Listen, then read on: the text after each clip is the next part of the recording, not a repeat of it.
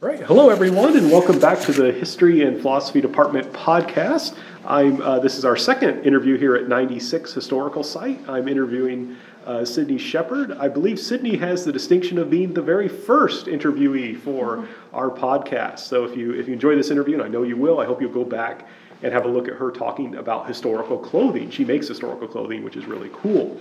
So uh, just to kind of begin, Sydney, could you tell us a little bit about yourself?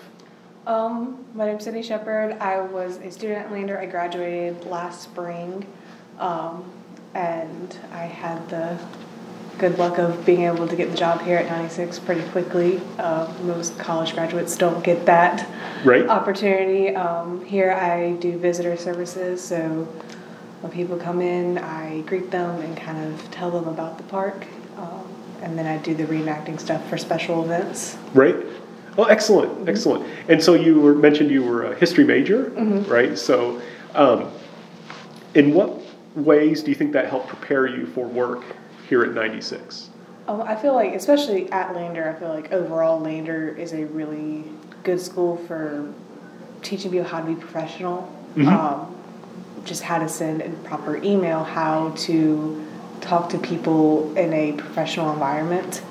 Um, and I think that was something that was taught me from every professor, regardless if they were history or not. And then uh, my history was, history professors really taught me how to do good research and how to think critically of the Right. information that I receive. Mhm. Um, and that's what I really enjoy doing here is when I have to do research is being able to bring those skills that I learned at Lander and actually use them in a real life professional setting. Oh, excellent. And can you give me a concrete example when you've had to do that? Um, we had uh, we have a lot of people that will call or send emails looking for relatives that they heard might have fought here or Okay. had something to do here. Uh, we had someone that had two relatives from two sides of his family that he knew had something to do with the town of 96 and through my research i found they were both loyalists that were hung on the same day Oh, no. for being loyalists Right, right. um, oh, they goodness. were housed at the, the jail here, and then they were hung, and the uh, hangman was paid 95 pounds per person, which was a lot of money. That's a huge amount in- of money. Back in the day. That's a lot of money now. And there was five people total Right. that were hung that day, and so I went through all of our documents we have here, and were able to find their names and you know relatives and you know be able to give them that information so they can you know take that and find even more information about other relatives. And they really appreciate the amount of records that we have here and that we're able to kind of shed light onto something they didn't know about Right. Well, that's really cool. How did they respond when they heard that that's what happened? Um, obviously, it's not always fun to hear that Yeah. your relatives were both hung on the same day, but uh, they were they were glad to know that they had such a important part Right. of '96. Um, you know, they weren't just a one name written somewhere in a corner, and that's all they had. They actually Right, had right. a lot of information. Uh, I had another gentleman. He had a relative that uh, fought under Greene, and normally you might find a paragraph at most on someone. I Right. found pages and pages on this relative, and I was shocked that we found so much information. He was shocked that he got that information. So it's it's makes me happy that I get to kind of give them something they didn't have before. Oh, that's really cool. So yeah. Oh, excellent. Oh, that's really putting the public in public history there, Mm-hmm. right? You being able to inform these people. And you mentioned you had a you have a special role in the living history. Is that right? Whenever we have our special events, I'll dress up. And uh, the event we're having this weekend, I'm doing my first tour. Oh, So excellent. that's a little nervous about that, but I'm really excited. Uh, so, um, you know, for this event, it's uh, women's war. So I'll be kind of demonstrating typical day life of a woman during this time. Uh, when we had our Christmas event, I was uh, cross stitching ornaments Right. um, and Adrian was making gourd. So it was typical tasks that would have been done during the season during the time period of the Revolution or colonial time. Right. Right. And you have a special set of skills, I think, that go to that. Could you tell us a little bit about that? Um, well, I am a seamstress. Um, I am self-taught, so that's I guess, my big skill when it comes to I can make my own reenacting clothing. Right. Um, just how they would have done it back in the day. Um, so that's a, a neat thing that a lot of reenactors don't get to do. They have to, you know, borrow their clothes or purchase them. Right. Well, I get to make my own, which is really fun. Yeah. No, that's really cool. And I mean, like I said, for our listeners, we Sydney and I talk in deep detail um, about that. But I, I will take this opportunity to brag on Sydney because I remember when you told me that you got this job, I was very happy for you, but I was not surprised. Mm-hmm. And what I want students to get out of this was because Sydney has a passion for history mm-hmm. and did something really concrete with it. Mm-hmm. Um, and I think that really that shines through, but also gives you something to kind of to talk about to say, okay, you know, I do this kind of thing, and it, I, I think that kind of skill really helps. Do you think did that? Do you think that played in? Did you mention that when you applied for this job? Um, when I, because I had volunteered here two summers before I got Okay. the job here, and so at least Adrian knew about me. Um, Right.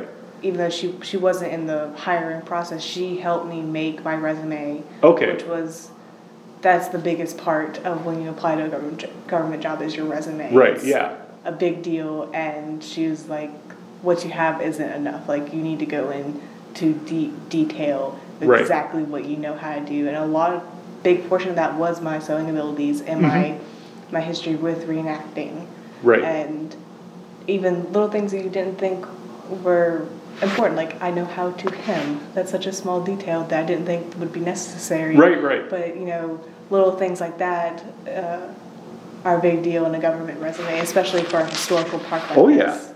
No, I imagine that.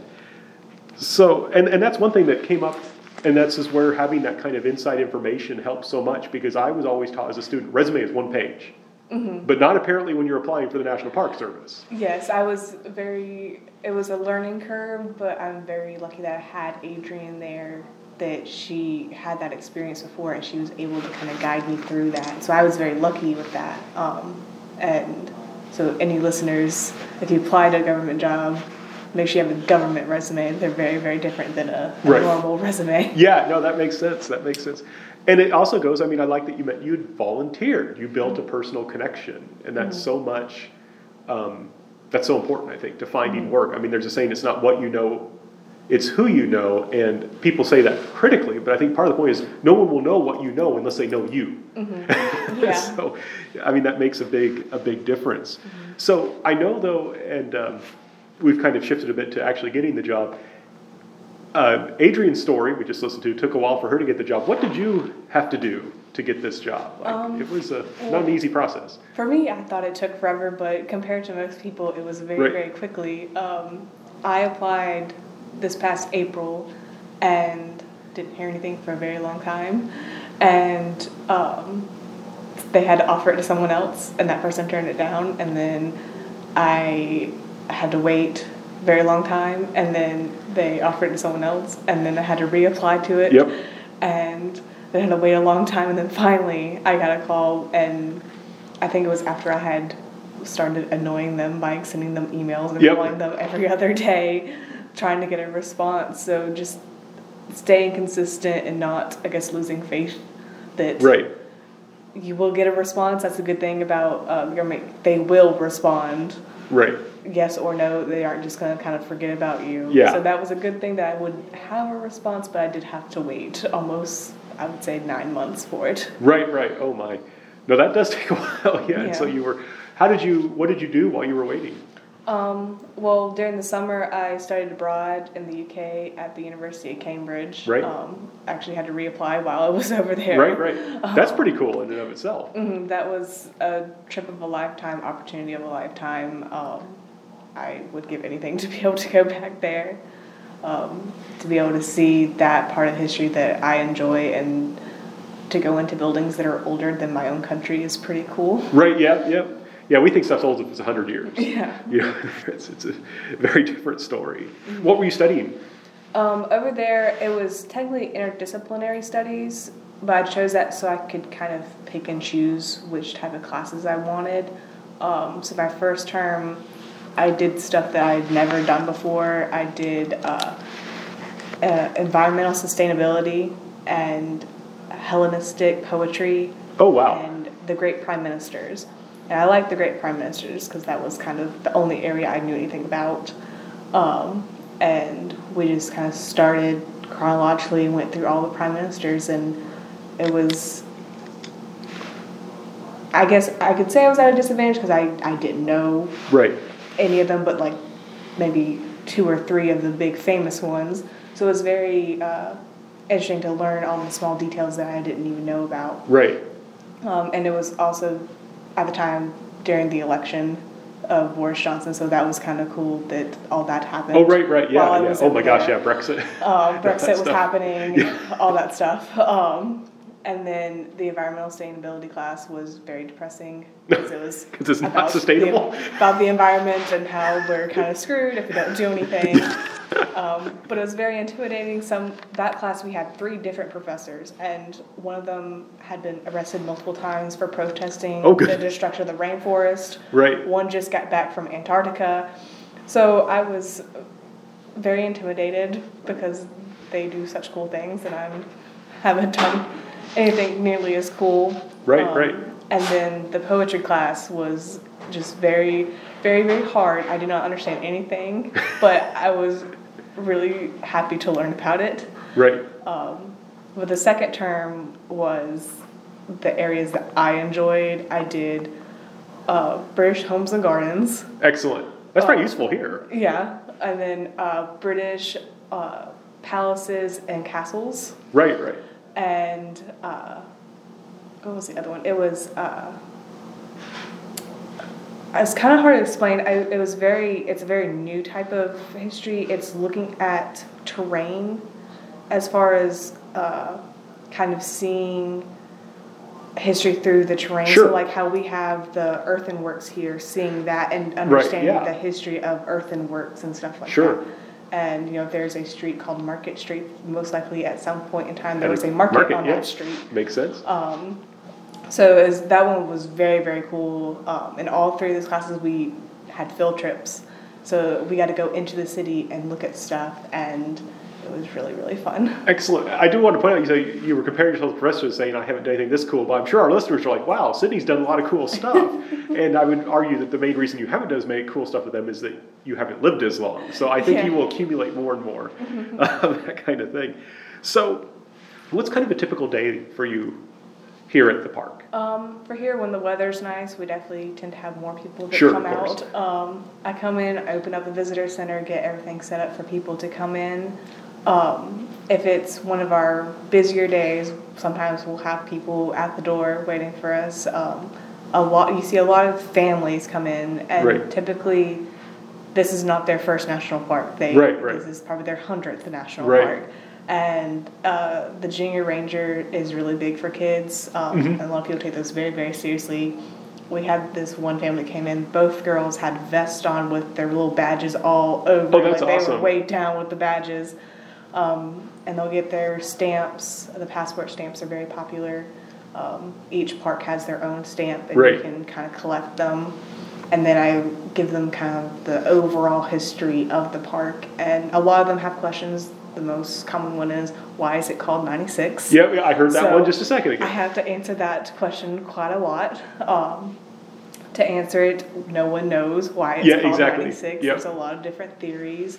Most likely, it's 96 miles between here and the Cherokee Ch- Trading Post in Keowee. right.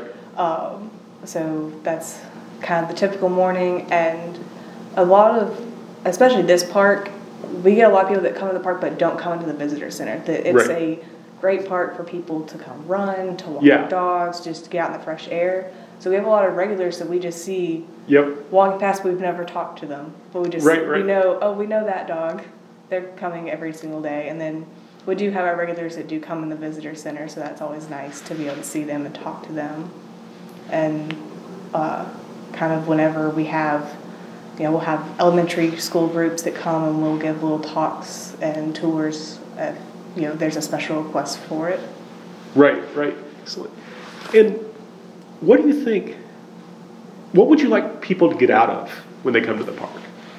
Um, I feel like one, a lot of people don't know about the park I didn't even know about the park until I moved to this area for school. Right. And then a lot of people don't know how big the South was in the Revolution Oh, yeah, War. yeah. Everyone thinks that it was, you know, Philadelphia and Boston and Yep. New York. No one thinks about the South, and if they do, it's maybe Charleston, and that's it. Right. Yeah. But it, you know, the second half of the war was the South. That like everything happened down here, and the coolest things happen down here, and no Mhm. one talks about it. It's rarely in any history books unless it's specifically South Carolina history. Right. And even then, I don't, I've never seen '96 in a history book before. Right. Um, Yeah. So it's I. I'm glad when people come to the park and they watch the film and they see the museum. Like I had no idea this was so important, and I wish that more people would know that outside of having to come visit the park. Right, right. Oh, excellent, excellent.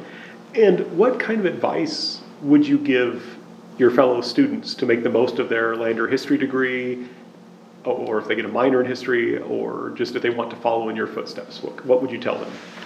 I would tell them like a lot of people when you tell them that you're a history major, they either ask you, "Are you doing education?" or they Yeah. laugh at you, and to just don't even think about those people. To if you want to do something with a history degree that's outside teaching, you can do it. You have to be persistent and you have to find it. I was very lucky and found it very quickly Right, but you know to kind of push through make those connections with people Mhm. that you know if i hadn't have volunteered here there's a good chance i wouldn't have gotten this job right, so it's make those connections while you're in school and it will pay off once you graduate and you know you can do it if, you know you might not have anyone thinks you can do it but you can right, right. Yeah. Well, I think a lot of it's that passion. Like I said, you were, like I said, I was happy for you, but not surprised.